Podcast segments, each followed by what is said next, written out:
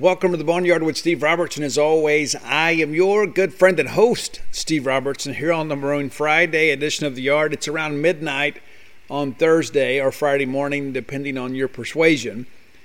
But uh, it's a big weekend coming up for Mississippi State in many respects, and uh, we're going to break all that down. Ole Miss, of course, is here. Super Bulldog weekend is here. We'll have the annual Maroon and White game on Saturday, kickoff at 11. And for what I understand, they have kind of mixed the rosters, so it's going to be you know, pretty much an even ball game. And uh, I've had somebody promise to share the rosters with me, and we won't have those at this point. But um, it's interesting.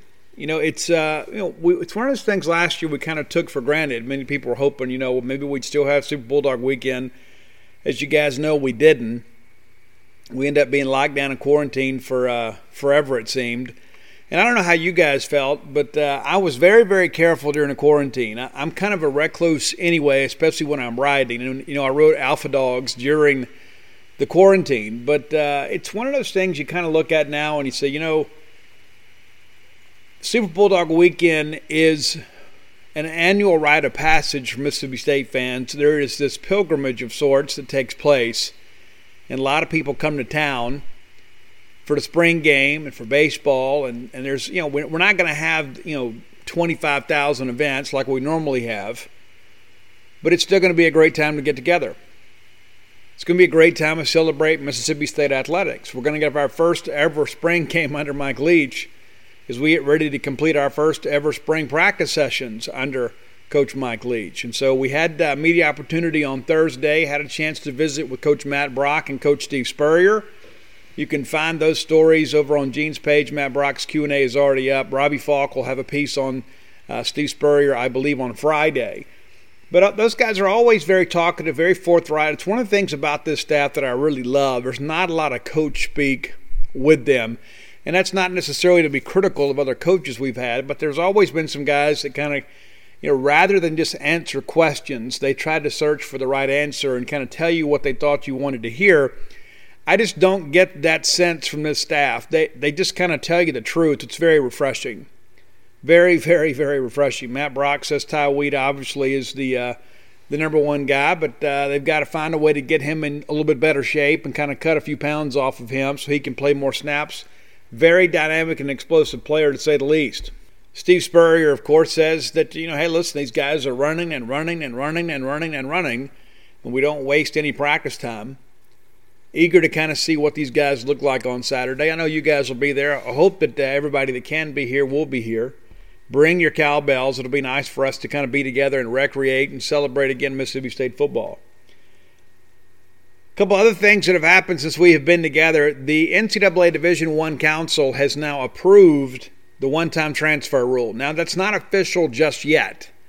It still has to be voted on by the league and pardon me, the uh, NCAA membership, and that'll happen in about two weeks. But here's the deal usually, when the D1 Council makes a recommendation, it passes. It's very rare that a measure is tabled. Sometimes it is, sometimes it's not, but it's very, very rare. So that'll pass, and so that will you know, kind of pave the way. Even though we expected these uh, transfers that came in during the spring to be eligible, this kind of removes all doubt about that. So things are going to change. NCAA is changing. College athletics is changing. The one-time transfer rule, I think, is a good thing uh, for many student athletes. You know, the, the thing we have to worry about, of, co- of course, is poaching, and that's where that name and likeness legislation will be so impactful. Is you you got to make sure that that's not part of the recruiting piece. But the one-time transfer rule, you know, when you think about some of these players we've had in basketball that uh, have kind of you know maybe they've signed and have haven't really progressed, but they see an opportunity to play elsewhere. They want to pursue that opportunity. This kind of paves the way for them to do that. You know, for guys like Elias King and Devin Stubbs, those guys that left our basketball program last year, you know, they didn't play much last year. So should they have to sit another year? even though they retained that year of eligibility, it, you know, it's just one of those things you begin to think about. You only get a short time in life to play ball, so let's kind of open up, you know, the, the, the way to do that, kind of bridge that gap between them and their next institution. I was always a firm believer that if the if the school with which a school transferred from did not, did not oppose the waiver, it should be granted. Well, now there's no waiver required. So that'll be official here in a couple weeks. And uh, again, you know, guys like Makai Polk and Randy Charlton, we expected them to be kind of grandfathered in anyway because they transferred with the expectation of this rule passing. And even though that legislation was delayed a little bit, it does appear that's all going to be rectified here in the next couple of weeks. Also, changes. The dead period is expected to be lifted May 31st. Now, if you recall on this show, we have talked about that several times and specifically mentioned May 31st. I was told back during the fall that chances are that the dead period would extend throughout the academic school year because it wouldn't be right you know for some sports in one academic calendar year to have the ability to get out and do in-person evals while others couldn't. So June 1st they will open things back up, which means you'll have camps. You'll be able to have football camps on your campus. It's not going to be what we've had before. It's not going to be these three and four hundred kid cattle calls where you have all these people out here and your media people get out there and say, "Oh, there was you know all these guys wanted to play for our school." Well, most of those guys aren't able to play for your school. So now it's going to be really more about you know having these elite camps and and uh, top dog type camps where you have bona fide targets come to campus. Now, there will be some COVID protocols involved in all that stuff too, and what that looks like, we don't know yet. But June 1st, we do know that uh, players will be able to take those visits. Now, it was one of the things we talked about here a couple weeks ago. Is none of that had been approved yet. The expectation was it would be approved, and now now it has been lifted. And so there, there will be an opportunity for players to take official visits in June I don't expect Mississippi State to use their official visits in June, and I think that is a strategic move that is very, very smart. Because what happens if you take the official visit in June, you don't sign until December. And so by the time those guys get ready to sign, you know, your official visit, the memory of that has faded. So I think it's better to save those visits to when it matters most and get guys on campus on a game day so they can see what the atmosphere is like and uh, what the Mississippi State game day experience is all about. So I don't expect them to use those official visits in June. I know some schools are saying, "Hey, listen, this is how bad we want you. We want you to get here as soon as you can," and then you've got to got to hang on a little bit there. So don't look for the Bulldogs to host many players in the month of June, if any at all. There will not be any off-campus recruiting for football. There will be, however, off-campus recruiting for basketball. So we're basically going to resume the NCAA recruiting calendar pretty much as it was, what it normally would be this time of year. So college baseball coaches will have a chance to get out and go watch some of these wooden bat tournaments and things like that. And then football will be able to have camps. And so we're getting back to a sense of normalcy in many respects. And again, bear in mind there will be some COVID protocols that these campers have to meet before they're going to be allowed to participate. Now, again, we don't know at this point if that's going to be something that is determined by the leagues or the schools themselves, or the NCAA will have a blanket policy. But it's not going to be as simple as, okay, well, let's just show up and go work out. There will be some steps that have to be taken to ensure that those guys can come in and, and compete and participate safely. And do you really want, you know, hundreds of kids on your campus interacting with your student athletes and they haven't been tested and you really don't know what their status is with the COVID virus? Uh, probably not. So that is something that I'm sure will be different than what we've had in years past. That'll be somewhat limited. But again, we're still kind of waking up to what that legislation is going to look like. So as we get a little bit closer to June, that'll all be ironed out. You know, we've still got you know basically seven weeks before that's really a, uh, a possibility. Now, Mississippi State has already announced their camp dates uh, for both June and July. We don't know at this point, media wise, if we'll be able to cover that. We certainly hope to. You know, it's one of those things in the past. It's been great. I know guys that uh, have subscribed to Gene's page. You look forward to that every year. You know, who came to camp, who looked good, who got an offer, who's going to commit. So we hope we're going to be able to get in there and interview those guys. But there is no guarantee. I won't be surprised either way. I'd love to be there. I'd love to be able to participate. I mean, you know, by the time those camps get here, I'll, i should be uh, completely vaccinated, and so I don't think that I would pose a threat to those young men. But uh, you know, again, We'll see how that progresses. We certainly will. Could be a situation where you know we just kind of find find out uh, through the kids themselves that they camped, and then we call and interview them afterwards. And of course, we can do that. That's not as ideal as being there to be able to observe them and see how they participated and see what kind of workouts they did and who excelled in one on ones. And even if we get to view that from a distance, it's better than nothing. But at this point, we will take what we get and we'll be grateful for it because, again, this time last year, we didn't have any of this. None whatsoever. And you got to feel like, too, with the hoops these guys are going to have to jump through in order to come participate in camp, that you're going to get guys that have a mutual interest. I don't know if you have these big. Um, you know, bus tours and that where everybody goes and sees, you know, 13, 14 schools in three or four days. I don't know if that happens anymore. That's one of those things that I guess a lot of people are going to be careful about, at least for this year. And until more people are vaccinated, there'll be a lot of that that happens. But, um, you know, again, anything is better than nothing. Because last year we got nothing. And I think that's one of the things with this year that we're beginning to kind of see okay, this is kind of what we lost. And we're taking some steps to get back to some sense of normalcy. So, excited about that. Excited that the NCAA is doing the right thing on this dead period thing. Makes a lot of sense to do it when they do it, but you're, you're enabling these guys to get a great evaluation of players and also to allowing the players the opportunity to have face to face interaction with coaches. And, you know, Steve Spurrier Jr. brought up a good point. He goes, you know, how many of our guys that signed in 2021 didn't get a chance to meet their coaches until they, you know, signed and then enrolled for January classes. It's crazy to think about it. I know Sawyer Robertson took an unofficial visit here prior to all of that. I know Daniel Greek did. Ty Cooper, of course, has been on our campus before, but outside of that, there hadn't been a lot of players that have been here and had a chance to interact with Mike Leach and his staff.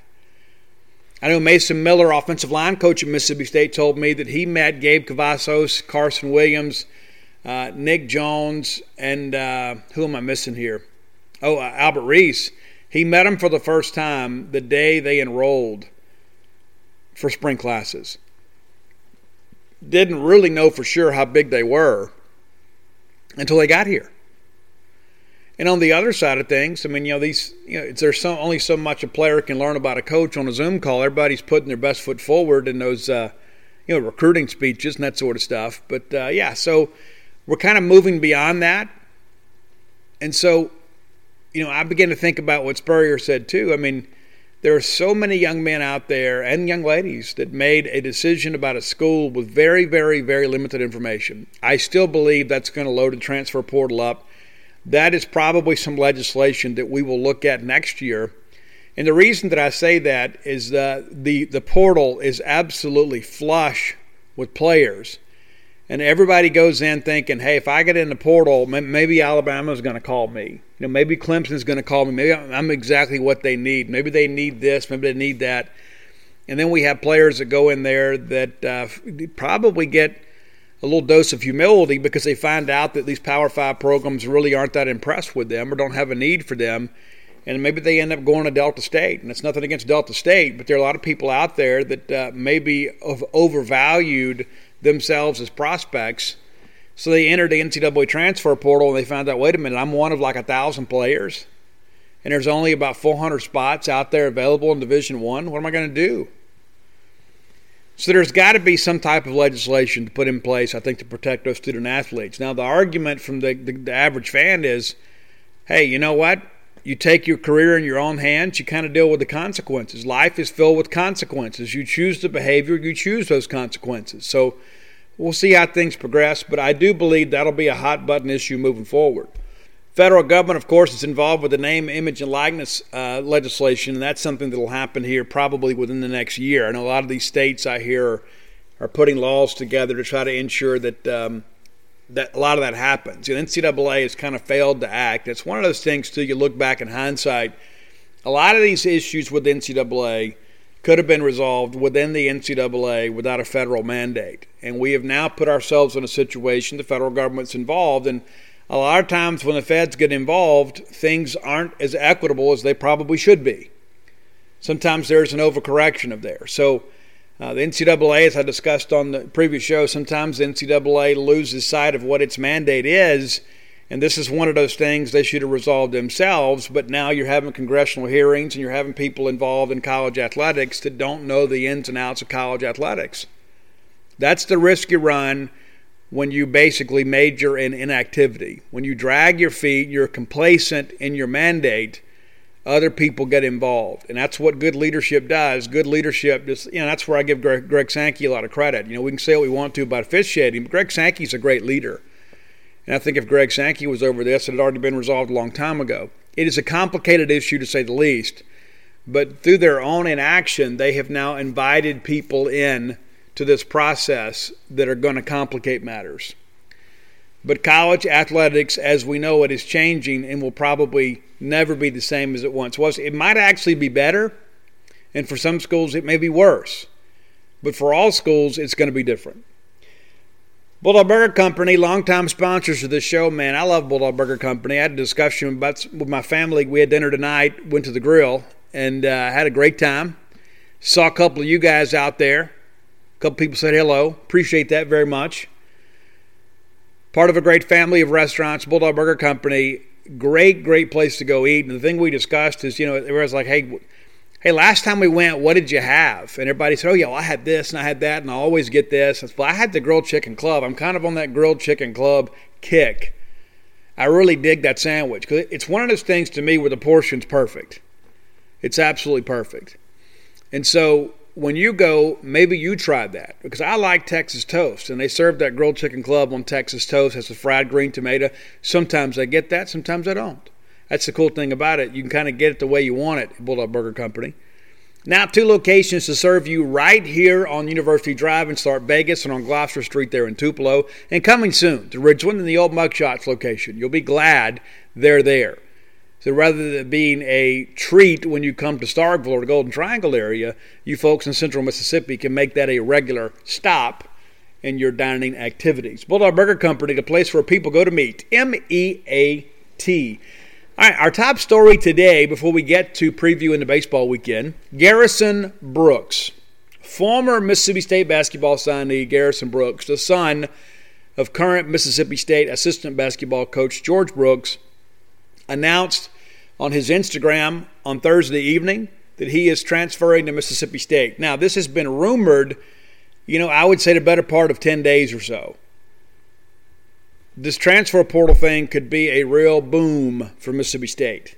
Real boom. Now, you've also got three high school signees that are already in. Cameron Carter made it official on Thursday, Alden Applewhite earlier in the week, and then uh, uh, I guess it's KeShawn Murphy those three guys, they're already in. Garrison Brooks announces we expect him to sign any day now. And then DJ Jeffries from Memphis, the small forward from uh, from Memphis, is going to announce his college decision on Monday. Now we believe that's going to be Mississippi State. Now Monday I may feel completely different. That's one thing about basketball recruiting; it's very unpredictable. But if things go to script and State's able to get these three high school signees get Garrison Brooks and get DJ Jeffries. It's one of those things you start looking at and say, okay, now we go from a bubble NCAA team to probably a certain NCAA team. Garrison Brooks comes in, can play the four, allows you to move Tolu Smith down to the five and not really lose anything rebound wise. And then all if you get DJ Jeffries at the three, starting with uh, you know with with other DJ and and Iverson Molinar, all of a sudden you've got a very formidable starting five and you've got some young guys kind of providing some depth behind them, I think you can say, you know what, this is this is a group right here that can really get out there and compete. Now I expect the league to be much better next year. Going to return a lot of players. Going to have an opportunity, of course, for this SEC to be really, really good next year. Mississippi State could be among the top half teams in this league. Now people say, well, Steve, you know, that's not saying a whole lot. I really think next year the league is going to be valued at a much higher level and so if you finish in the top half of the league next year, I believe you're going to be in the NCAA tournament. A lot of people out there working through the transfer portal, and you know, in many respects, the, the transfer portal it kind of give it and take it. I think it's probably a little bit easier to find players in in basketball than there is in football. It's not necessarily so much system driven, but you've got to find people that fit what you want to do on the offensive end, and that's what I believe Ben Howland is doing. And listen, we all know what, what a big year next year is for Ben Howland. We do. Now, Ben could mail it in, right? Ben could say, you know what, hey, guys, I'm at the twilight of my career. You know what? I could uh, take the buyout and go back out to California with my wife and uh, love on my grandkids every day. But listen, I, I think Ben's fighting, man. I think Ben's doing a good job. Got three three stars in. Garrison Brooks, of course, is the guy that was a four star at a high school and um, probably will be considered a four star transfer when it's all said and done. You know what's going on with DJ Jeffries. And so if that's how this thing, you know, kind of turns out, I think you got to look at this and say, you know what, this recruiting cycle, Ben Howland did what he needed to do for Mississippi State's future and for their immediate needs as well it makes me excited about men's basketball. You know, we closed the year out on a very positive note at the end of the regular season. We get into the NIT because some other teams opt out, and we make it all the way to the NIT championship game, and we lost to a better team. We absolutely did. The best team in the tournament won. And you could make an argument Memphis probably should have been an NCAA tournament, but they weren't. But we left the end of the year with some goodwill. And now we're capitalizing on that and bringing in some pieces that'll make us an even better team next year. We don't know what Abdul Ado is going to do at this point. Not exactly sure what he's planning. Not exactly sure uh, what his thoughts are, but there was some discussion that, uh, you know, about halfway through the conference schedule, that he wasn't going to come back. And then after the end of the regular season, there was some talk, you know what, he may come back. That might happen. I know Paul Jones has kind of been all over that for us. Paul's our resident Mississippi State men's basketball expert. Paul, very, very close to your program. And Paul says at this point, you know, I, I think that there is a possibility of him coming back. And so I think a lot of it too is just kind of having that hunger of thinking, you know what, you know, pro ball maybe overseas in Europe or, or Africa or wherever will always be there. But I got another chance to come back with a team that's going to be pretty good and have a chance to play another NCAA tournament. You know, my minutes might be somewhat diminished, but at the same time, too, I can be part of something that's really cool. And listen, Abdul Ado's had a great experience at Mississippi State, really has. And so I could see him coming back. I could see him making a contribution. And I think the fact that you have a little more depth in the front court probably allows him to play a little more aggressively because of the fact that you got some people that can get out there and bang a little bit and uh, play in the post. And I think DJ's a guy too that kind of transforms the offense a little bit because if he can play the three, and I think that's what he wants to play, I think he can get out and be a little more aggressive out in transition. So that's the news from men's basketball. And uh, again, I think there's a lot to be excited about. Now, that probably sounds funny coming from me because most of the season I never came out and said I thought Ben Howland should be fired, but I think it was pretty apparent that I was disappointed with Ben Howland, as as many of you were. But I love a good comeback story. I love an underdog. And I also love people that say, you know what, they're going to have to drag me out of here kicking and screaming. And so Ben's doing what he needs to do to right the ship at Mississippi State. And getting Garrison Brooks is big. You know, we've had some really good success with our legacy kids.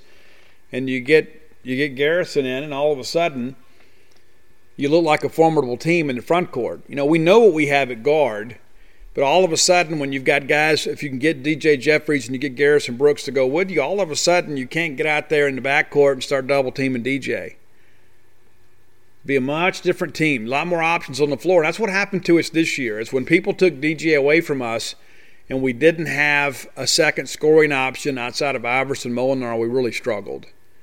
And so now all of a sudden you add DJ Jeffries to the mix, you add Garrison Brooks to the mix. Now all of a sudden you can score from all five spots on the floor. Because listen, let's be honest, outside of a putback, Abdul Ado was not you know much of an offensive player, and that's not to be critical of him. That's just the reality of life.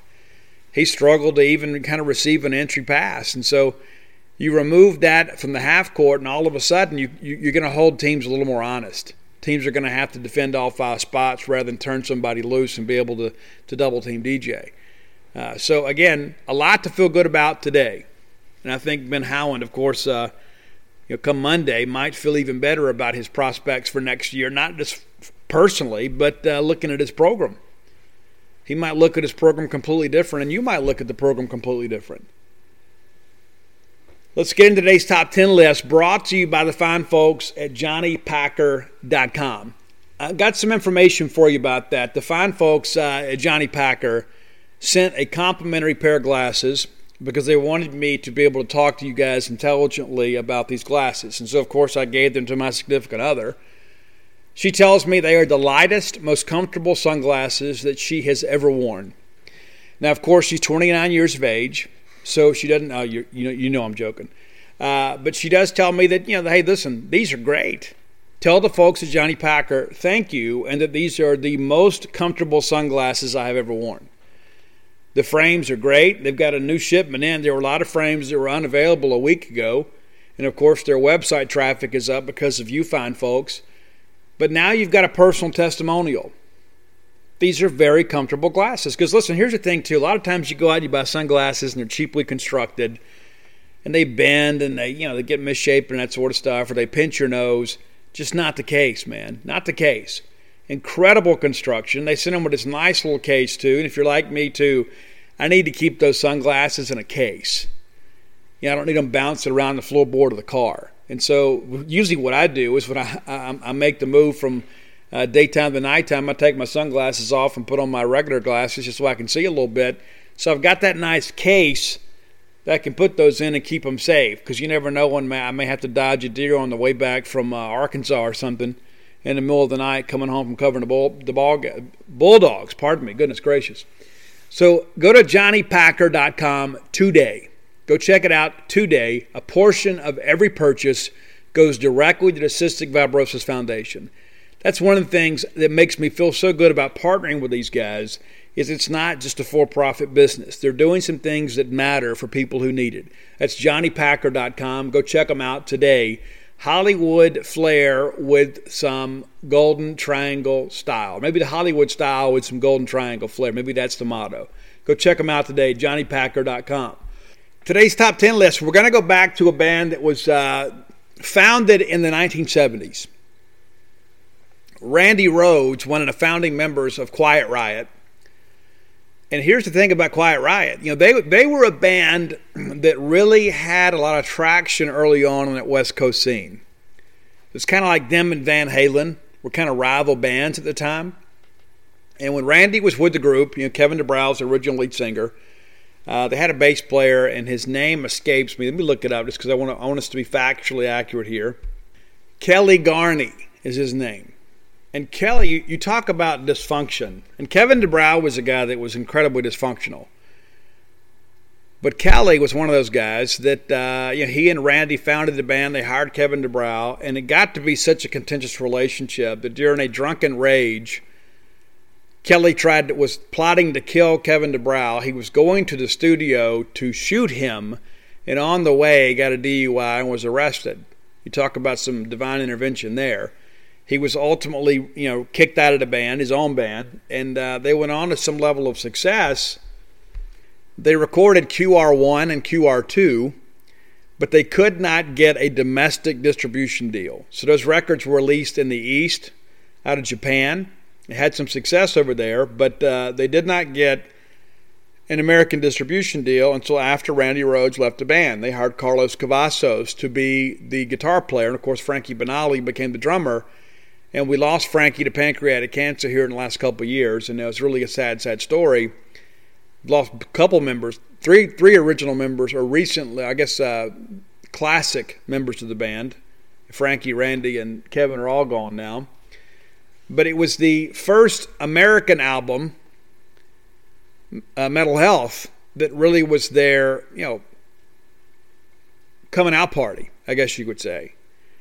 And so, what's interesting too, and you know, I usually have this policy about no cover songs. Well, if we didn't have a couple of these cover songs in here, we wouldn't be able to put a good top 10 list together. And here's the thing, too, about Quiet Riot. Even though they were kind of an iconic band in many respects, the catalog is pretty thin, to be honest with you. I mean, it really is. I had those first two albums. I had Metal Health, I had Condition Critical, and I guess I had QR3. But outside of that, it's pretty thin soup.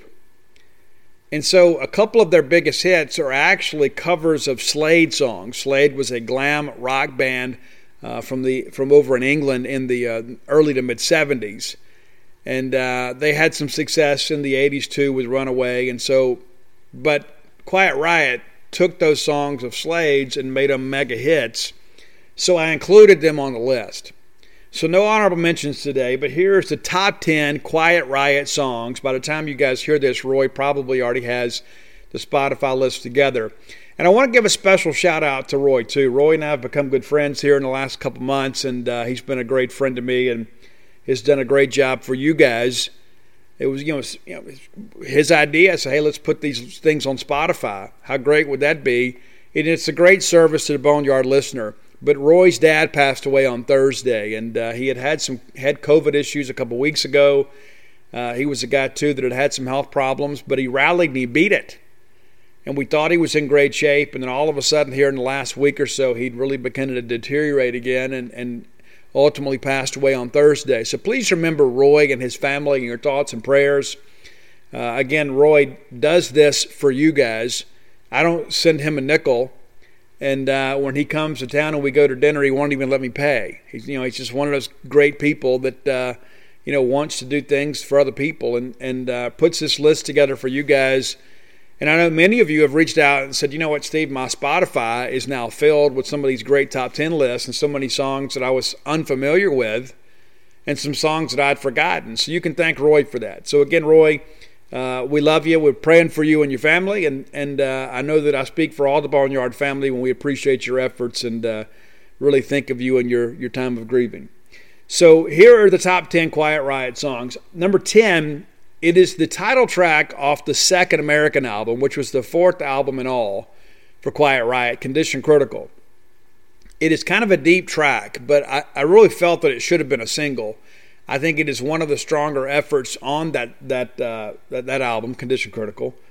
I mentioned it is the title track, but it, you know when you begin to kind of break this thing down and look at it, that album actually has some some pretty strong moments on it that didn't get played on the radio.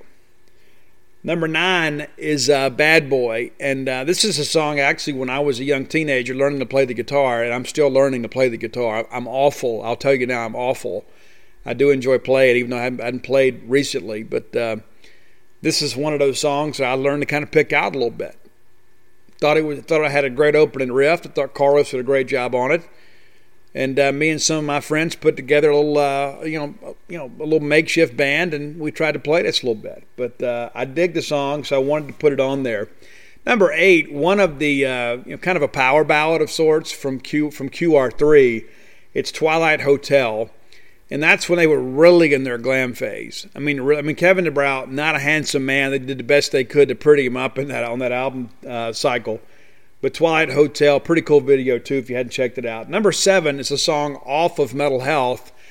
And of course, this album was released after Randy Rhoads had died. You know, Randy had left Quiet Riot and joined Ozzy Osbourne's band when Ozzy went solo, right? Because you know Ozzy left Black Sabbath, and so Randy was very frustrated with the fact that Quiet Riot could not get a domestic distribution deal for QR1, QR2, and just felt that Quiet Riot wasn't going anywhere. And ironically, as I read in our research for the show, it was Dana Strum, the bass player eventually from Vinnie Vincent Invasion and Slaughter, who encouraged Randy to try out for Ozzy, and he made it.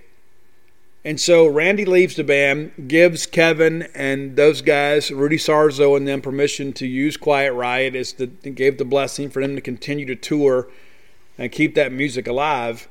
And so Randy died in a plane crash way too soon. And so the song Thunderbird is a tribute to Randy Rhoads. And that's off that very first, that's the Metal Health album. Number six, a song that was actually written back in the 70s, one of the. Uh, one of those one of those albums, one of those songs, pardon me, that actually was a, a kind of a fall over, a carryover from the Randy Rhoads era. That's Slick Black Cadillac. I tell you one of the things too that's interesting. There were a lot of things that Randy had written for Quiet Riot that they never used that he took with him to Ozzy, and one of those ended up being Suicide Solution, which was a huge hit for Ozzy. Number five, a song with a pretty cool video too, and kind of embodied what Quiet Riot was about, and that's "Party All Night." It's your number five song, "Party All Night." Kind of a good time and tune, as you could imagine, just like the title would suggest. Now, we're in the final four, and I believe that without a doubt, these are the best four Quiet Riot songs. It's just a matter of what order we would all put them in. Number four for me, I went with The Wild and the Young. I think, to be honest with you, I think that's one of the best original tracks that Quiet Riot ever put together. Now, again, that's on QR3. That's toward the end of my high school years.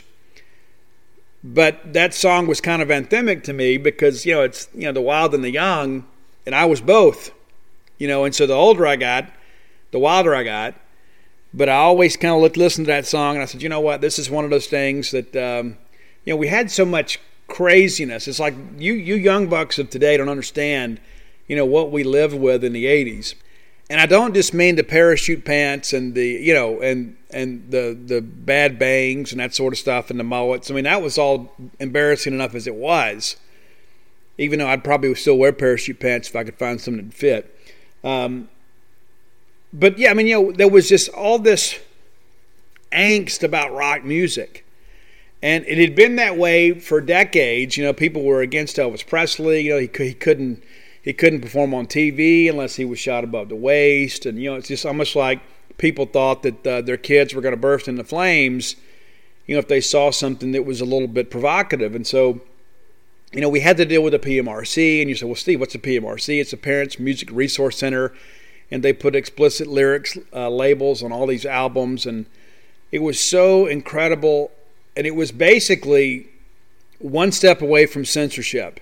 Like you couldn't buy certain albums unless you were above the age of 18 or unless your parents bought them for you. Now here's what happened though is when they put those labels on the records that guaranteed another million uh, records sold because that's what we wanted to hear. And it made it a little more rebellious for us, but it was such a movement against rock music. I actually wrote my senior research paper about the PMRC and uh, in their, their quest to basically stop teenagers from listening to rock music. And of course, like anything else in life, when people tell you you can't do it and say, hey, this is bad, they may as well be just kind of putting you know a flashing light on it, saying, you know, here it is, here it is. And so this wild and young thing to me kind of typified it's like no matter what they do, no matter what they say, uh, no matter what kind of regulations they put on us, no matter how crazy they get with us, we're still going to be free because we're wild and we're young and we're just not going to put up with this stuff. And you know, Tipper Gore, uh, Al Gore's wife. I'm not going to get political with you, but she was the one that kind of led that. And that's the thing too. I, I remember one of those lyrics you hear in life that kind of sticks with you. And the first time I heard "Shelter Me" by Cinderella, which is a great tune. Tom Keifer writes and sings about Tipper Gore, and he says Tipper led the war in the streets. I can't remember the actual lyrics she said she saw the devil on MTV. You know, and it's like Tipper Gore became you know, the focal point for teen angst. You know, it's like this here this this lady was that doesn't know us to know anything about us because she had bought the album Purple Rain and uh, didn't like the song Darling Nikki. And listen, that's a very provocative song. It is not for children. And she said, you know what, parents should be warned on what they're buying. I think parents should do their own research. But you guys today, I mean, you can go buy whatever you want. I mean, you know, it's like, you know, you, you can just go download whatever songs you want. But, you know, when you're 16 years old going to bebop record shop, sometimes it was almost like buying liquor. You had to find some kid in there that was 18 years of age to go buy you the Slayer album or, or whatever, you know, because they wouldn't sell it to us. And that just sounds crazy today. I mean, today music is so free and so readily available. But to think that we couldn't buy it, and then like stores like Walmart and Kmart, TG&Y, they wouldn't carry some albums because they carried explicit lyrics. And so that's not freedom. You know, I think we deserve the right to buy whatever we want. Of course, if you want to put some regulations on it, that's fine. But it's incredible to think how far we've come. And so that's why The Wild and the Young kind of stands out to me because it, it to me, it was that fist in the air moment when all of this craziness was going on, there was just such a movement to try to get us to behave. It didn't work. Number three, and this is one of those cover songs. This is a Slade cover song that uh, was on Condition Critical, and really the biggest hit on that album. But it's "Mama, We're All Crazy Now," and I actually prefer Slade's version a little bit better. But they, but Quiet Riot did a great job with it. Number two, another Slade song, and I think most people didn't know this when it, when this thing broke, most people had no idea who Slade was, and I remember it was uh, Eric Hunter on MTV that kind of broke the news to everybody that it wasn't a Quiet Riot song; it was a Slade song. But it's "Come On, Feel the Noise." But Quiet Riot made it what it really was. It went from being an obscure song from the early 1970s to being something you heard everywhere. I mean, it was everywhere. It wasn't just on MTV It was everywhere. You turn on the radio, and it's like they played it once an hour on the Rock Channel. I mean, Z Rock 106 out of Jackson. I mean, they played this song. It seemed like every hour because that's how what a big deal it was. If I'm not mistaken, it actually uh, it powered that album to number one. But the number one song, without a doubt, the number one Quiet Riot song is also off Metal Health, and it's "Bang Your Head." And it wasn't just a song; it was a way of life for us. You know, you heard that opening drum riff, and it's like, you know, yeah, all right, that's us you know, we were part of something. We were part of a movement. And I've shared that with you guys on the show before. That's where I'm so glad that I grew up in the 80s in many respects. I mean, I, I love the technology of today. But you know what? Back in the 80s, when you went to Bebop Record Shop or you went to Camelot Music or you went to Sound Shop and, uh, and Todd or Francis waited on you, and, and Francis, wherever you are, I love you. Uh, there was so many people that were part of this that was like when new records came out, it's like you'd go in and you'd buy the record and you would spend like an hour picking out your, your CD or your tape, whatever. But that's where your friends were, and that's where you met friends. And you go over there and it's like you, you go to the register and somebody's, you know, you know, they got the Ozzy album, and you're like, "Hey, dude, I got that last week. It's absolutely killer." And it's like, "Oh yeah, what are you getting?" Oh, I'm getting this. Or, oh, I'm getting a new Whitesnake. And so all of a sudden, it's like, dude, we got to hang out. What are you guys going to do after the show? Where are you guys going? You know, and so that's how we connected as a tribe, and it was so incredible. And uh, I look back at that, and uh, it was really some of the best days of my life. It was also some of the most difficult, but know, those moments, man, when we just kind of bonded over music, and it was one of those things too. You, you had your denim jacket and stuff, and you know, your patches kind of, you know, let people know where you stood. You know, it's like I remember it was so, so cool when somebody would get something, you know they'd go on a trip or they'd, they'd go see their friends in Houston or Dallas or whatever, and they'd come back and they'd have, you know, like a dangerous toys patch, or they'd have a Saxon patch, or they'd have something that we didn't know that wasn't on our regular playlist as Z106. But it was so exciting to learn about new music. And then all of a sudden, you'd have somebody special order you a tape, and it was like, man, this is the greatest thing ever. I have something that's not available at Walmart. You know, I have something that's not available, you know, to the average consumer and so you felt somewhat special, and it's, it's it's different than it is today. And listen, I love today being able to just go to Apple Music and say, "Hey, listen, uh, let's listen to this," and can pull it up immediately in, in its perfect quality. But uh, there was something to all of that, you know, kind of being a collector and kind of finding obscure things. And uh, you know, one of these days, I guess I'll do one of these obscure '80s rock bands, and probably I'm the only one that'll get it because. Um, you know, I used to love listening to bands like Shotgun Messiah and Vain and the Sea Hags and Bang Tango and people like that. And you know, because what happened is, you know, when all the preps got into metal, and I know that I'm probably ostracizing some people when I use the term preps. You know, I hung I hung out in a smoking smoking section in high school, and then there's these preps. You know, they all wore their Izod shirts and they had their their acid wash jeans rolled up, and they had their Dexters on, all that kind of stuff.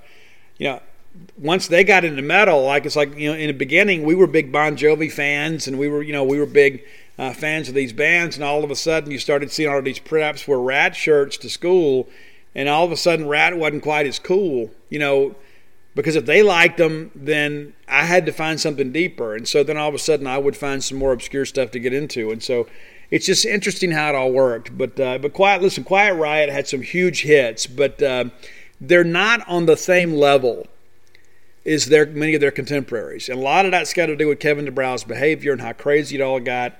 But uh, Quiet Riot, a great performing band, not necessarily a great writing band. So that's your top 10 today. If you disagree, reach out let me know. you will be wrong, but I'll still listen to you. If you have ideas for top 10 lists, reach out and let me know. And let me tell you what we're going to do next week. I'm going to give the guy credit next week when we do it. It was his idea. I've talked to Roy. We're going to do it all week next week. So this young buck his own description. He says, I'm a young buck and I love classic rock, but I would love to know more about classic rock. So we're going to do three shows next week, and we're going to take you through the genesis, the innovation, and the revolution of rock music. From the beginning of rock, you know, the top 10 bands that established rock and then we're going to go through innovation, and then we're going to go through, you know, you know, basically we're going to go from you know the infancy of like the Amboy Dukes and people like that, and go through Nirvana and, and places like that, and listen. I don't like Nirvana, but I can't deny their place in rock history, and so we're going to do that. So three shows next week. They're going to be great boneyard shows, but your top ten list is going to be about the evolution of rock music from start to finish. And uh, I think some of you are going to be surprised about some of the bands that I mentioned because it's not necessarily going to be about iconic bands, it's going to be about innovation. It's going to be about bands that changed rock and roll. And so we're going to take the weekend, kind of think about it. You know, Roy's got some irons in the fire, but uh, I kind of mentioned it to him, and I thought, you know, it might be. Uh, you know, something that uh, I could do on my own too, but at the same time too, I think you know Roy may need some uh, Maybe need a little bit of some things to think about too that uh, you know put a smile on his face. And so we're going to work on this, and then next week that's what we're going to do: Monday, Wednesday, Friday. And so, but if you have ideas for the next week, let me know.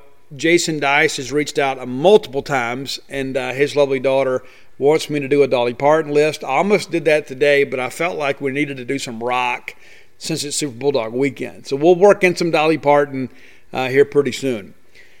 All right, let's get into uh, let's get into some baseball stuff. This segment of the show brought to you by Campus Bookmart. I will be at Campus Bookmart today from 2 o'clock to 4.30-ish, probably 4.30, 4.45, and then I'll have to go over and cover baseball there at Dudy Noble Field. You may have heard we're having a pretty big ball game tomorrow night. So Campus Bookmart, I'm probably going to get there early because I like them. And so, what I'll probably do is eat lunch and then go ahead and go to Campus Bookmart, But it doesn't officially start until 2 o'clock. But if you decide to mosey on over there, maybe 1.15 ish or so, I'll probably already be there. As matter of fact, I'll post on social media when I get there. So if you're in town, you want to come by and get some books or meet me and say hello or whatever, I'll be there. Stan and Man and his crew will be happy to see you because they got the latest and greatest in Mississippi State fashions for you. And if you can't make it to town, and let's say you just like a signed book, Stan Man and them have them.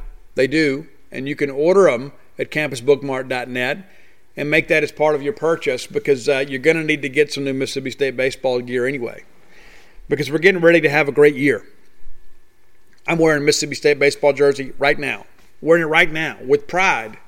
And it's just me and the dogs right now. But listen, they dig it. They dig it. I got it at Campus Bookmart, and you will too. Go to campusbookmart.net and use promo code BSR, which stands for Beautiful Steve Robertson. And that'll get you free shipping on all orders over 50 bucks. Any order less than $50, absolutely incomplete. Let's talk some baseball. And you know, as much as we want to beat Ole Miss and everything, I think even the truest of the true maroon will admit, you know what, this Ole Miss baseball program is pretty good. I mean, really are. Yeah, they've been to Omaha one time in 20 years. Really, they've only been, uh, I guess, two times in what 48 years. But who's counting? Two times in 49 years. But who's counting? Uh, but yeah, I mean, there, there's some respect there because you know what, we, we kind of look at them and say, you know what, when we beat them, it's a bigger deal now, and we beat them a lot lately. But uh, there was a time in the 1980s when Ole Miss was basically an also ran. You know, there were times they'd have a losing record. They were, they, they were people forget. I mean, we're just a generation removed of them having a chicken wire fence. I mean, you know, so we kind of respect the fact that what Mike Bianco's done there. I think everybody sees. I mean, they're they're listen, they're a formidable opponent and have been, and so there is some respect there. It's not like football. It's just not because it's not as sleazy and that's not as nasty and that sort of stuff. And just, baseball is just different. But there is some respect there. Uh, so let's take, take, a quick look at the Ole Miss season and review. You guys remember they won all three games out there in, at the uh, the tournament in Texas and uh, went to number one, kind of rode the wave of that, three top 10 wins, and they went number one, kind of rode that for a while. They blasted Arkansas State. Then they lose two out of three to Central Florida. Not a good Central Florida team either. They lose that two out of three. They bounce back to beat Memphis. They blast Jackson State. They sweep Belmont. And uh, I don't know if you guys know much about the Belmont Bruins. They're not a, a baseball power.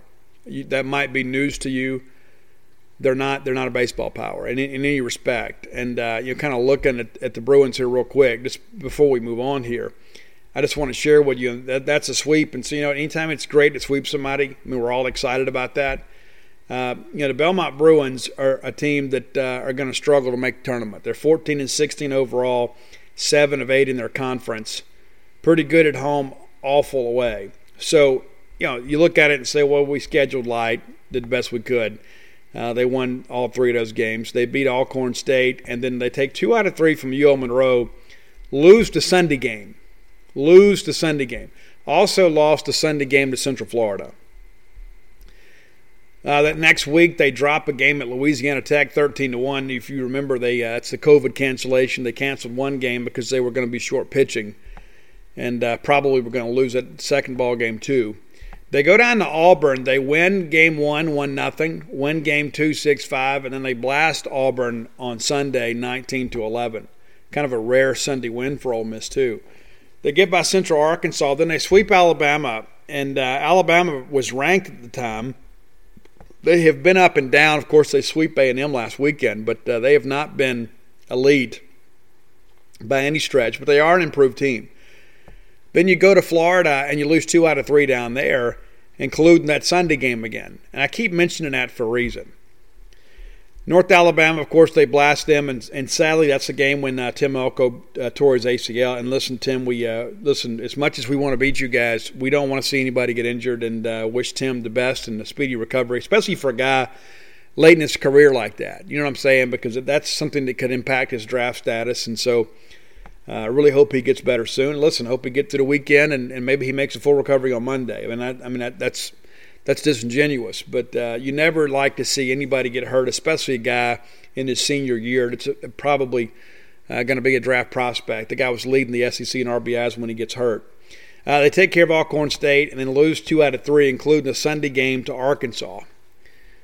Been really good on Saturday, not so good on Sundays, and they take care of Austin Peay thirteen to one uh, earlier this week, and they'll get ready to be in Starkville. And I understand uh, they're here already.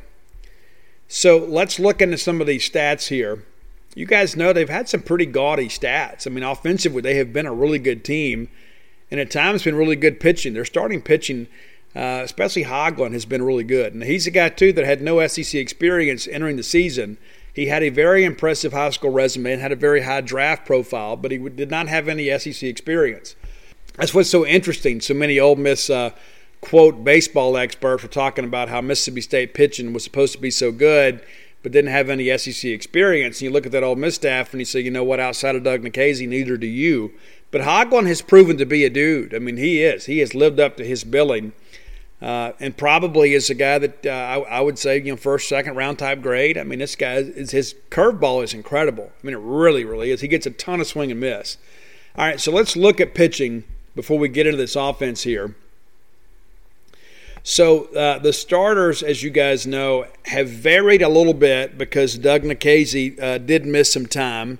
Uh, he is back, and his velo has kind of been up and down just a little bit. I know last weekend he was a little, a few miles an hour shy of what he was, uh, you know, earlier earlier in the year.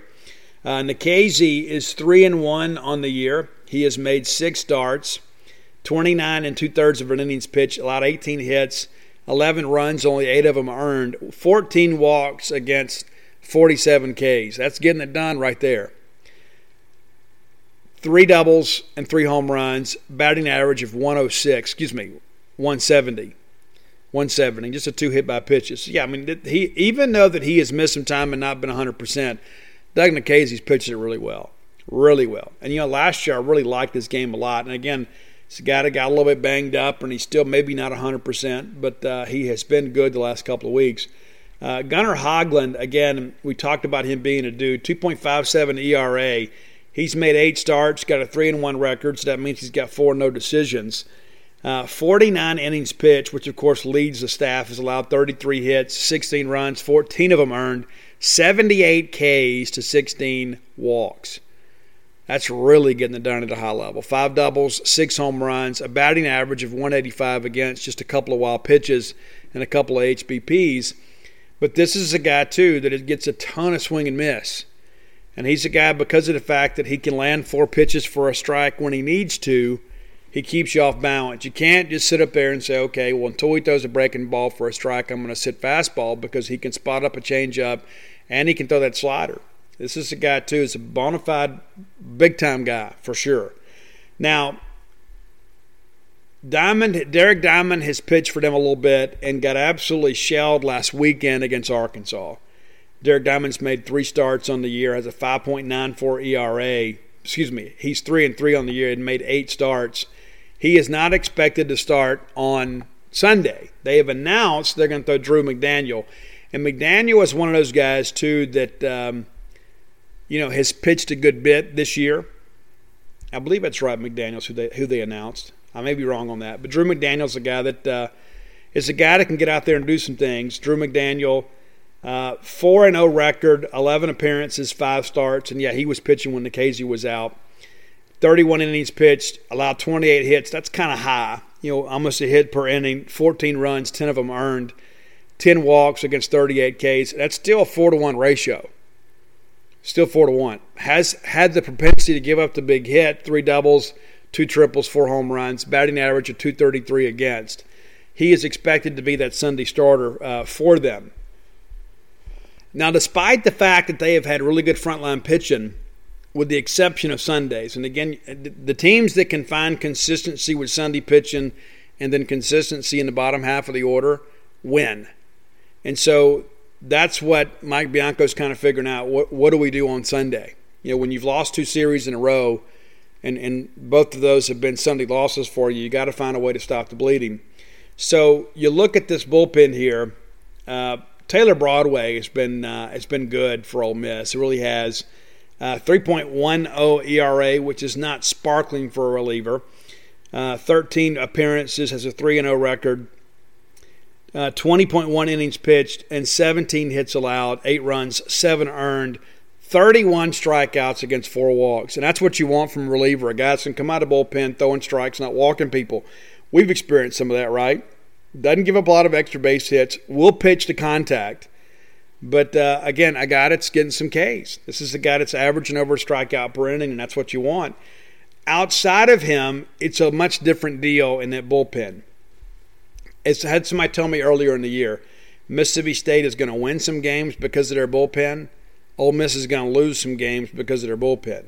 That's really been the case. Team ERA of 3.92. That's not necessarily elite, but with their offense, you should be able to overcome some of that, and they have. That's one of the things you look at. This is an Ole Miss team that's been able to score some runs and play pretty good defense too. Uh, looking at this batting uh, group here, you know Kevin Graham is a guy too that uh, I don't know that they expected him to be quite as good as he has been. You know, he is a junior and uh, from Westminster Christian there from uh, O'Fallon, Missouri. And so I don't know what the reasonable expectations were, but this guy is lighting it up. Batting average of 349. He started all 33 games, 44 hits on the year, seven doubles, six dingers, 31 ribbies, and a guy that really stepped up last week uh, swung the bat pretty well. Not a threat, you know, to really run there, but uh, a guy that's done a good job with the bat. Uh, T.J. McCants, you guys know that uh, you know his younger brother signed with Mississippi State. That'll be awfully interesting here in the years to come. Uh, but McCants is a guy too. They've moved around a little bit. He's a great athlete. A lot of people have been kind of unfair to him. I think too. It's you know he's still learning to play at this level, but he's an incredible athlete. And there were a lot of people that thought he would be a much higher uh, consideration for the draft. But uh, 346 average for him, uh, five doubles, a triple, two home runs, just 13 RBI, and a lot of that's a byproduct too of you know, guys not getting on ahead of him. But uh, you know, a, a, guy too that's kind of struggled a little bit with swing and miss, 25 strikeouts on the year, which I believe is uh, second highest on the team to Tim Elko. And Tim Elko, of course, not expected to play this weekend. So McCants is a guy that you can get some swing and miss, and that's just inexperience. So you got to take advantage of that. Uh, Justin Bench is a guy that, uh, according to some Ole Miss insiders, that he is doubtful for the weekend. Now, I understand he was going to try to give it a go today, and then see how things go. He, you know, of course, he really wants to play. And Justin Bench, of course, not the son of the Hall of Fame catcher Johnny Bench, despite some other reports. Uh, Justin Bench hitting 333 on the year. Uh, 123 at bat. So he's, I mean, he has certainly had a chance to get his hacks in. Uh, 41 hits, three doubles, two triples, and uh, three home runs there. And again, 21 RBIs for him. What's incredible, what jumps out about his stat line is 12 hit by pitches. You know, some guys just have a knack for that. Maybe it's about crowding the plate. You know, I don't know. You know, but uh, he has been hit by the pitch a dozen times. The, t- the team has 42 he is far and away the leader. So that's just something to consider if he does get in there. I understand he's had a back injury. Uh, he's also their best stolen base threat, 8 and 10 on the year. But he's got this back injury. I understand he's had medical attention there. Just don't know what to expect from him this weekend. But if you if you lose Elko, you know Elko's not expected to play. But if you don't have Elko and bench in the lineup, uh, that's 12 home runs that are gone from 37. And so it's nearly a third of their home runs that are no longer in the order. Just something to consider there. The guy that I really like, though, that I've really watched, and uh, you look at him and say, man, this guy's got big leaguer all over him. It's Jacob Gonzalez, man, that shortstop. I really like his game. And you're watching him defensively. It's the thing I think about watching these two teams play. You got two young shortstop in here, Lane Forsythe and Gonzalez, that are both uh, probably playing above their heads right now you know, Forsythe is a guy that uh, got into the lineup a little bit later than Gonzalez. Gonzalez has started all 33 games. But if you watch this kid play, we, when we had a chance to watch him a lot in Texas, he doesn't look like a newcomer. This is a guy that's very familiar with the game, and uh, you know it's it's clear he's played at a high level. Really impressed with him. He's a guy you got to be careful with too. And uh, 326 average for him on the year as a freshman. It's goodness. Uh, 33 runs, 43 hits, which is among the team lead. I believe, I believe that's second on the team, only behind Kevin Graham. And that's a freshman. Now, five doubles, a triple, four dingers, just a 25 RBIs, but 15 walks. And uh, he is not a guy that has struck out a whole lot. He struck out 18 times, but when you begin to think about you know him being a freshman, that's a pretty good eye for a young guy. So he's a guy you really got to be careful with. And Hayden Leatherwood is a guy that has played some in relief of Tim Elko. Uh, has some power, not Tim Elko power. You know, Tim Elko is, is an absolute stud for Ole Miss, and uh, you know him being out of the lineup really changes a lot of things because he seems to be at his best when his runners in scoring position. Uh, so you know, not seeing him and potentially not seeing bench is pretty significant. You know, you're going to have you know lose two of your best hitters, and you look at the numbers here. That's two of their top five hitters from a batting average standpoint. It's a much, much different team without those. But to their credit, you know, last weekend, despite not having Tim Elko, they went there and scored a ton of runs against Arkansas. Now, Arkansas doesn't have an elite pitching staff. They don't have the pitching staff Mississippi State does. But that's, you know, Wicklander and those guys are good. They're not, they may not be great or elite, but they're good. And Ole Miss went out there and victimized those guys. And, and listen, you get you get down 11 nothing in the ball game, even though there's eight innings to go. It's easy to say, you know what, it's just not our day. But Ole Miss didn't quit. I mean, you give them credit. Those guys went out there and played hard, made a game of it, came back, uh, tied the game, and then lost it. And that's the thing too that you begin to think about too. If, you know, if you're if you're a Mr. Ole Miss guy, is does it kind of get become a self fulfilling prophecy on Sunday? I mean, do you have no confidence in Sunday? You know, because you've really struggled. I think they're 500 on Sunday this year, and that includes uh, a couple non-conference series that they should have won easily that's the last two weeks. It's been a much different deal. They get a split on Friday, Saturday, and they lose the Sunday ball game. And so I understand why Mike Bianco wants to shake things up there. But you know, when you've lost two series in a row and you're headed to Mississippi State, a team that's beat you 14 the last 16, you probably don't have a lot of confidence. And here's another thing that I want to talk about too: is the dude effect. Probably got a chance to have uh, the largest on campus baseball or really any sport crowd since uh, percentage of capacity crowd since this whole thing started. It's going to be one of the, it's going to be probably the highest on campus crowd to date since this COVID crisis started. A ton of people are going to be at, Dudy Noble Field. Every time I turn around, somebody's saying, Hey, I couldn't get tickets. And then I shared the link for them to go buy tickets, and they're able to get tickets. And so it's exciting to think about how many people are going to be here. And so when you're a team that has been on the ropes a little bit and you're coming in here, and I won't necessarily say that Ole Miss is a desperate team. You know, this is still a good team with a good record. But you've had some losses and you've lost two series in a row. You can't afford to lose three. So we're going to get their best shot. But let's say you come in here and all of a sudden, you know, Mississippi State comes out and puts a couple runs on the board, and all of a sudden you got you know 13,000 people out there yelling at you, and all of a sudden you know a routine play feels like a College World Series. It is going to be a super regional type atmosphere. And I asked Chris Lemonis about that. I said, you know, there's some pressure on both sides. I mean, do you think there's more pressure on you guys because there's a professor pressure to perform because this is your home crowd against your rival? Or is there more pressure on the opponent? Well, he says clearly it's on the opponent. I mean, obviously you want those 13, 14,000 people cheering for you. But what happens late in that ball game? Because we have an intelligent group of fans. And there are some outliers, and I think many of them post on social media. Uh, but our fans kind of understand when to be loud, when to get loud, and when things are going our way, we make it almost impossible to win. You remember Stanford? We were all there. One of the most electrifying atmospheres I've ever seen at any sport. We're going to have a comparable type crowd this weekend, especially on Saturday.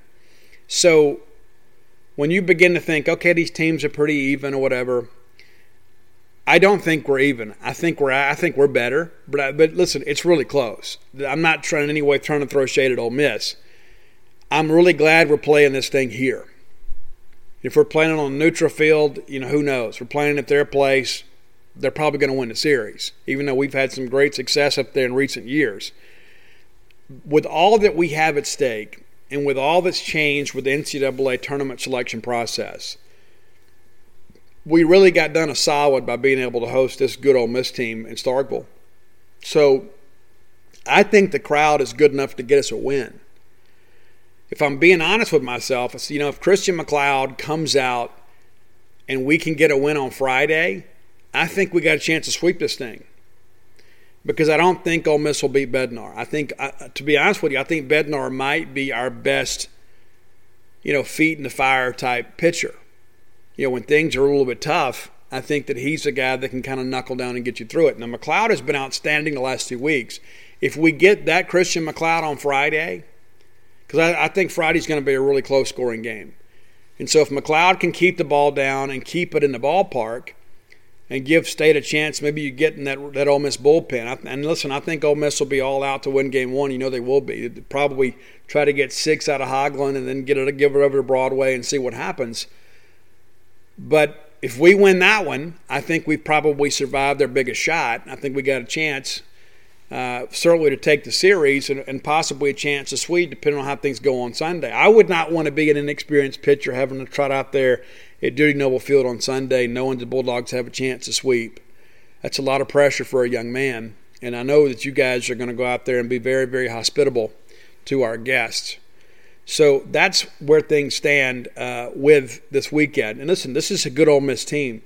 Uh, despite the fact that, they that they're trying to figure out a Sunday pitching and they've had some injuries, they've got some guys that can really swing it. And so this could be an offensive weekend. You know, we saw what they did to Arkansas's bullpen. Arkansas doesn't have a great bullpen, even though you know Kopps got out there and did a decent job for them. But uh, you know, Ole Miss made Arkansas. Why are so many dogs suffering from health issues? Actress Katherine Heigl, who's helped save over 16,000 dogs through her personal foundation, says they're seeing more issues than ever with dogs' joints, odors, and their health than ever before. After doing a ton of research, she feels there's one place we can all look to improve our dog's health their food. What she's discovered is that many dog foods are made in a way they can actually create toxins that could possibly be wrecking our dog's health. And that's true for many of the premium brands as well. Fortunately, she's found that just by adding a few special superfoods to her dog's food, she saw huge transformations in their health.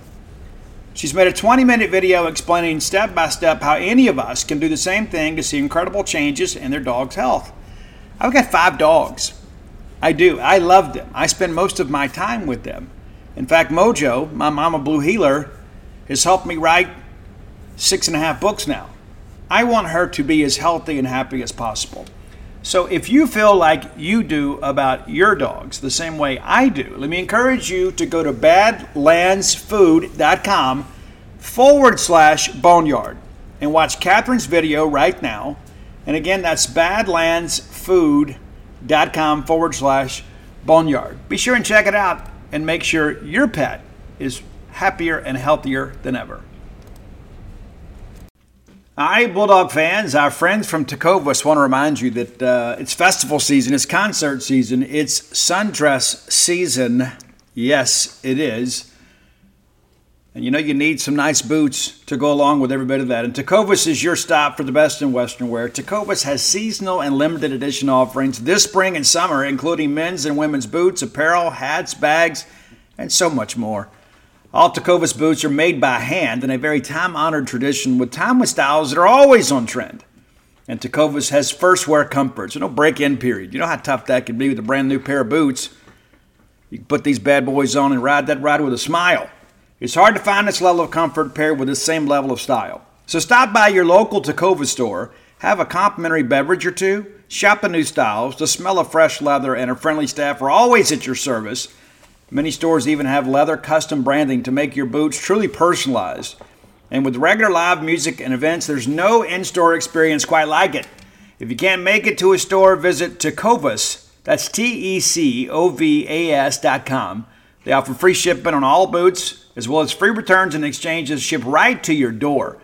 Go to tecovas.com and find your new favorite pair of boots today. All look less than the number one team. I mean, this is a good old Miss team for sure. And so I, this is why I think the home field advantage is so important. So I'm encouraging you guys do what you can to get in there and help the Bulldogs.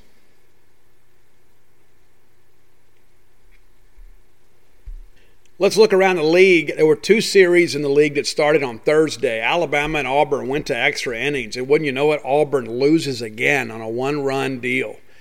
Walk off there in the 10th. Alabama gets three consecutive hits. They win the game eight to seven.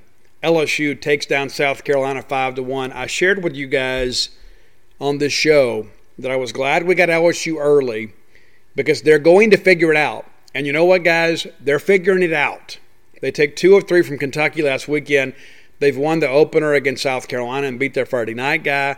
Uh, Marceaux, I think 12 Ks, great job. No earned runs. They give up a run late out of the bullpen. But 5 1, and again, I believe South Carolina is a little bit overvalued, but LSU is figuring this thing out. And we're going to need LSU to kind of run some interference for us. Can LSU take a game from Ole Miss? Yes, they can. Can LSU take a game from Arkansas? Yes, they can. And you know what? We need them to. We need to handle our end of it, but we also need some other teams out there to run some interference for us. I have no confidence in Alabama or A&M but I do have confidence in LSU because we've seen this movie so many times. LSU starts a little bit slow, and then by the by the end of the year, they're as hot as anybody in a regular season, and then they kind of push, push, push, and get to a regional and kind of run out of gas. But this is an LSU team that is going to be a factor in determining the pecking order in the SEC. Mark my words on that. That's a proud program with very talented players. It, they're going to heat up along with the temperatures because as the wind changes – and all of a sudden you start getting that warm wind out of the Gulf down there and start pushing those balls out to left field, it is going to play different. They're going to play different. It is going to be a different dynamic at Alex Box Stadium. We need good things to happen to LSU because we're so far ahead of them.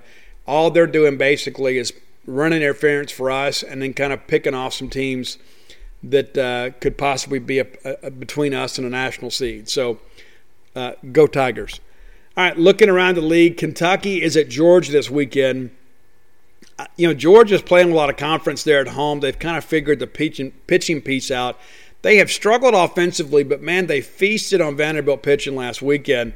I expect them to do the same. You know, Kentucky salvaged the game last weekend. Kentucky probably get a game. I think it's probably a 2 1 type deal, but I think Georgia does win. Missouri is at Florida. You know, I, I never know what to expect from Sully and those guys. You would say, you know what, at home they should win all three of these. Mizzou has picked off. I think they're four and eight in the league. They've won a couple of games. It's probably a bit of a surprise, but uh, I won't be the least bit surprised to see Florida sweep. One of the, the biggest series in the nation is Vanderbilt at Tennessee. If that game was at, in Nashville, I would feel a lot different about that. I still think Vandy takes the series because I think Rocker will bounce back and pitch really well. But the truth of the matter is, we just need Tennessee to get a game. If we can, if they could get two, then life becomes a lot easier for us. But we just need Tennessee to get a game. I think at the beginning of the year, nobody expected Tennessee to be what they are. This shows what a great job Tony's done. But I tell you, that's going to be on ESPNU. And, and for those of us that uh, you know, we'll be covering the Mississippi State Ole Miss game. We'll be keeping an eye on those scores too because that that's important in the grand scheme of things. Auburn, of course, at Alabama will play game two. Texas A&M at Arkansas. I just have no confidence in A&M taking a game from Arkansas. If they can, it will be completely unexpected. It'll also be a big thing for Mississippi State if they do. And of course, South Carolina down at LSU. I don't think LSU sweeps, uh, but I do think that they take the series. And uh, South Carolina entered the weekend eight and four in the conference, so right there with Mississippi State. So as we begin to kind of you know filter through the pecking order here, anybody behind us that picks off anybody around us is our friend, which is why we're, we're really happy for LSU uh, right now. That's your look around the league. Let's get into some football recruiting before we get out of here. Brought to you by Portico. Our good friend Brooks Bryan, good friend to me, good friend to Mississippi State, good friend to you. Uh, Brooks has been involved with this Portico project, and man, it's gone great. I mean, it really has. You know, despite the fact that uh, we've had this quarantine stuff to deal with, I mean, these guys are selling houses. People want to move to Starkville. People want to be part of this community, and you you do too. And even if it's on a part time basis, maybe you're thinking, you know what, Steve, I can't afford to move up there full time, but you know what? Maybe if we go ahead and buy a place and we're up there for basketball and baseball weekends, not having to get a hotel, it feels more like home. And maybe I can talk her into it, right? So go ahead and make the move. We'd love for you to be here full time. Now, I don't want to have to wait for a table at Bulldog Burger Company, so you guys need to go on a day that I don't go. But we want you here, and Portico is the best place to go. New construction, uh, new technology, and, and everything is brand new. And how many times in your life have you thought, man, it'd be so great to have a brand new house that nobody else has ever lived in and messed up, and we've made our own memories in here? You can do that. Where is Portico, Steve? I'm so glad you asked. You come off 82 and you turn on the 12 like going to campus. The very first right is Pat Station Road that turns into Garrett Road as you cross over Old West Point Road. It's 1.1 miles from campus. It's close enough you could run over there if you wanted to. Many of you that run, you could say you run that mile to campus, you run a couple laps around campus, you run the mile home. What a great workout. And I can tell you, for guy that's done a lot of running, I hadn't run in a while, but I'm going to run on Sunday on campus. But. Um, it's one of those things you look at. It's such a great place to be. And every time I'm on campus, especially when it's not a work day I'm just down there kind of hanging out, it's a wonderful feeling. So give Brooks a call. They're going to have a house that can accommodate any size family, two up to two bedroom, four bedroom, 2,000 square feet. You know, you know what I'm talking about. You need all the information. You call Brooks Bryan.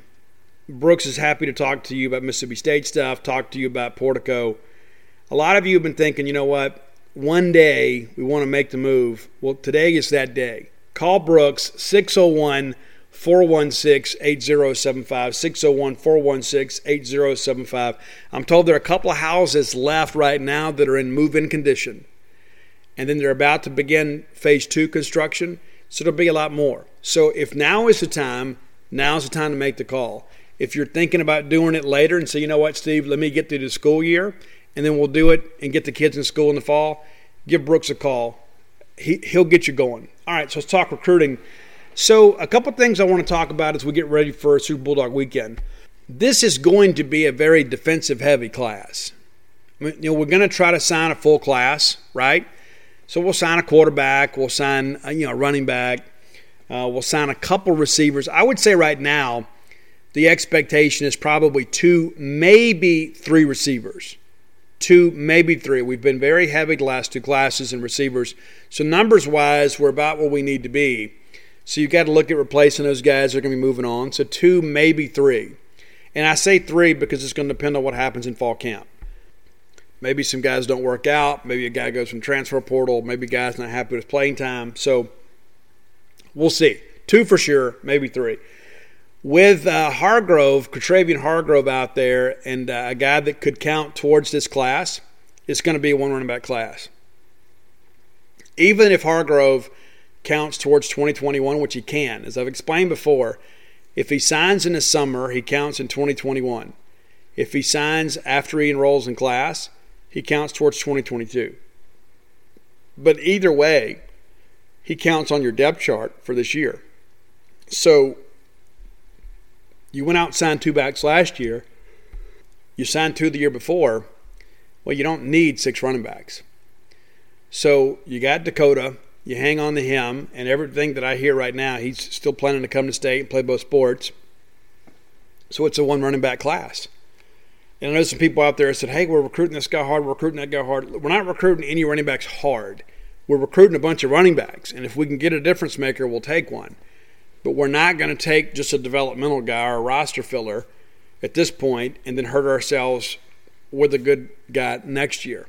And we're not going to get those traditional 20 carry running back guys. Branson Robinson, uh, I love his game. And there was a time that he was very, very high on Mississippi State. His recruitment blew up. He wants to carry the football 20, 25 times a game. And that's what, and he's going to go to Georgia as far as I'm concerned. That's what I've heard. He's going to go to Georgia. And you know what? Best of luck to that kid. I don't feel slighted. I know some people say, well, you know, Steve, I don't understand why we're losing this guy. You know, sometimes it's about fit. And if this is a guy that wants to carry it 20 times a game, it's not going to happen at Mississippi State. And if he wants to touch it 20 times a game, that's going to happen here. But if he wants to play in a conventional offense, then he's going to go elsewhere. It's not anybody's fault. It just kind of is what it is. Going to be one quarterback class, and I want to listen. I want to reiterate this because I don't think some of you guys are listening. It's going to be difficult for us to get a blue chip quarterback this year. It is because we have two freshman quarterbacks that are just joining the program, and then we have Will Rogers, who was a starter last year, and he's a super freshman again this year. He's a COVID freshman. So essentially, you have three freshman quarterbacks on the roster. That is not a depth chart that it lends itself to blue chip recruiting quarterbacks. Everybody we're recruiting against is going to point that out. Listen, they got a starter that's going to be there for four more years. Why would you go there?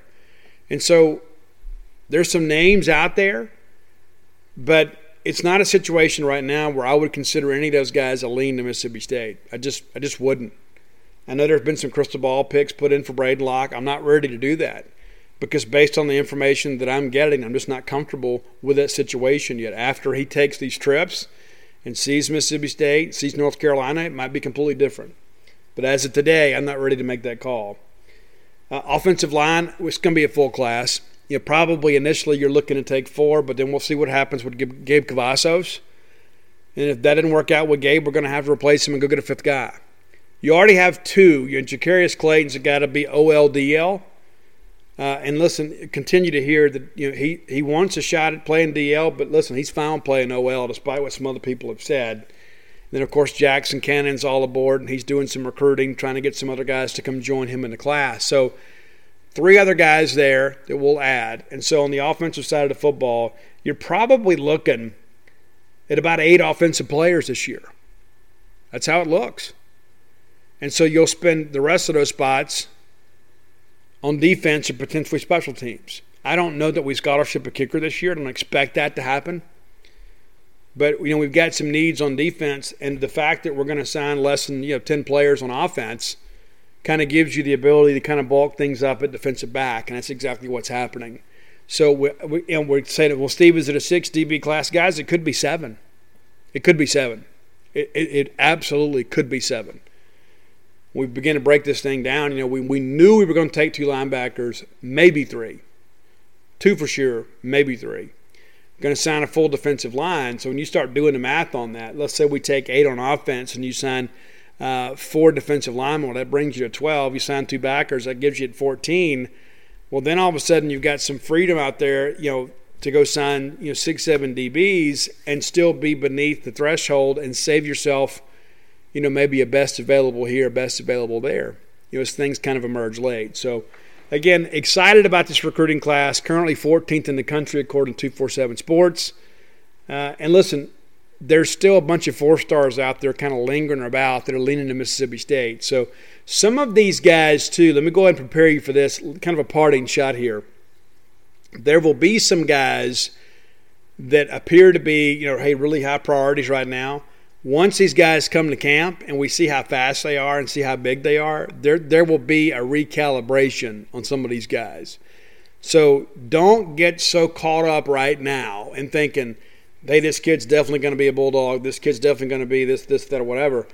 Because once people get objective third party measurables, because there's not been any Nike camps, there's been a few independent combines out there, but there hadn't been a lot of stuff out there to get numbers, and all of a sudden you know, guys go out to Georgia and it's one of them a reputable camp, and all of a sudden, you know, some of these guys that were you know reported to be six two end up being five ten. All of a sudden, you start pumping the brakes, saying, "Well, if he's five ten, he's not even six foot. We got to think about this." So, if you see some guys' recruitment slow down in the weeks ahead as these third party measurables and times come out, don't be surprised. And that doesn't mean that things aren't going to work out, it just means maybe you need more information. All right, speaking of information, go to alphadogsbook.com today and order personalized copies of Flim Flam, Stark Villains, and Alpha Dogs. And uh, we'll have a new link and a new book for you guys here in a few weeks. Uh, Blooms of Oleander is uh, in production now, and uh, we'll have some proofs here in the next couple of weeks, and we'll get those approved. The next thing you know, that book will be at the printer, and, and soon after that, it'll be on the shelf. Excited to share that with you. But until next time, let's all live our lives in a way we make more friends than enemies, and people can see a difference in the way we live.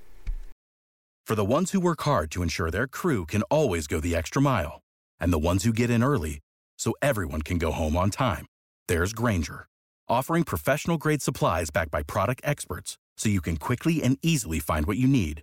Plus, you can count on access to a committed team ready to go the extra mile for you. Call, clickgrainger.com, or just stop by.